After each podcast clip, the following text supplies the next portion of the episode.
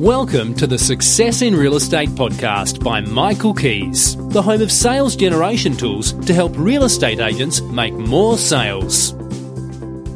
Hello, this is Michael Kies, and today I'll show you how to get buyers to their best price on the property you have led them to put a proposal forward from what we discussed last week.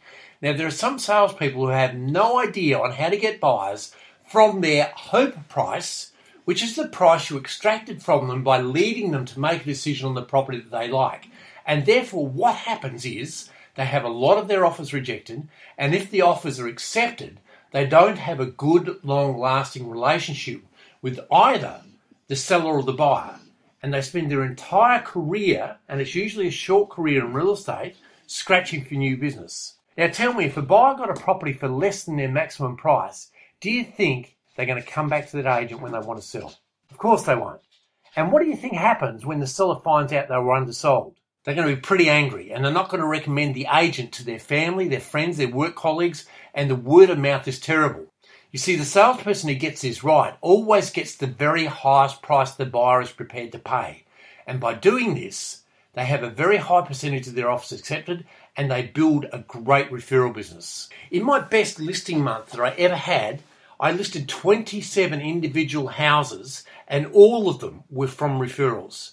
Now, how is this possible? I'll tell you how it's possible. It's by always getting every last cent from the buyer and showing the seller that you've worked hard to do this. And there's a real art in doing this. So when you have a buyer and you start the buying process by having that buyer putting a proposal forward, and this is how you handle it. Now, it all depends on the market that you're in. If it's a good market, you can flinch and you can say, look, that's ridiculous. I, that, that's just not going to be acceptable. I, you're going to have to do a lot better than that. But when you're in a normal market or a down market, you've got to be very careful how you handle these buyers. Because I have seen it where you've got a buyer and you turn that buyer away for whatever reason, and you don't find another buyer for six to 12 months. So, when you have sharp angle close or led the buyer to make a decision and and put a proposal forward and you say, What are you prepared to pay? And they give you a figure, and then you just ask, So if the owner can afford to accept this price, will you buy this house? And if they answer yes, then this is what you do next. Say, I don't know whether the owner can afford to accept this, but let's put it to the owner and see what they say. All right? And so you start the process off and you start writing up the offer. Now, there's a rule in negotiation, it's called time. When you're writing the proposal up, these people are spending time with you thinking about that property and they're investing time on that property.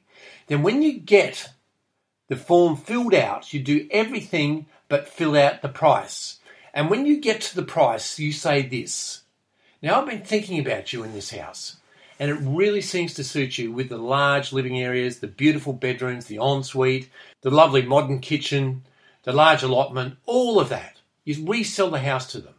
So my concern for you is that if you put this low figure forward, the owners are not going to think you're serious and they'll probably reject your offer. But if you were offered to good, offer a good fair price, I may be able to get this property secured for you today, which means that nobody else can buy your beautiful home. So come on, why don't you just pay the asking price? Now, it's unlikely that they're going to come up to the asking price. They may, but it's unlikely. So, whatever figure they give you now, which is a figure that is higher, and it must be higher than the hope price, you then nibble it. All right, and a nibble is beautiful. All right, so say they give you, say you've got an offer of uh, 460 on 480, and uh, and they say, well, look, we'll we'll go to 470. So what about 478? No, we wouldn't go any more than 473. What about 476?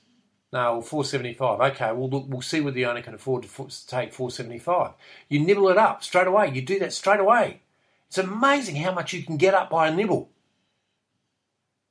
And then before you leave the buyer, what you do is you say, I don't know what the vendor can or can't afford to accept. And if they can't afford to accept this figure, I'll be back to you with what they can afford to accept. And then what you do is you shut up and you watch for their body language. Now, their body language could be open and expressive, which means they're probably going to pay more, or it could be closed, which means they're getting close to their full the full price. And so when you go to the owners, you can advise them as to whether you think that these buyers will pay more. And next week, I'm going to show you how to present that proposal to the owners and put the entire sale together.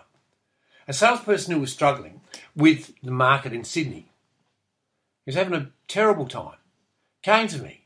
I went through some things with him. And within seven days of the time I spoke to him, he sold six properties after having not sold anything for a very long time. And it was just a simple thing. Now, if you want to find out more about how you can improve your sales and income by $100,000 a year, then go to www.michaelkies.com. There is free training on the site which will help you to do exactly that, and that is to produce another $100,000 in a year.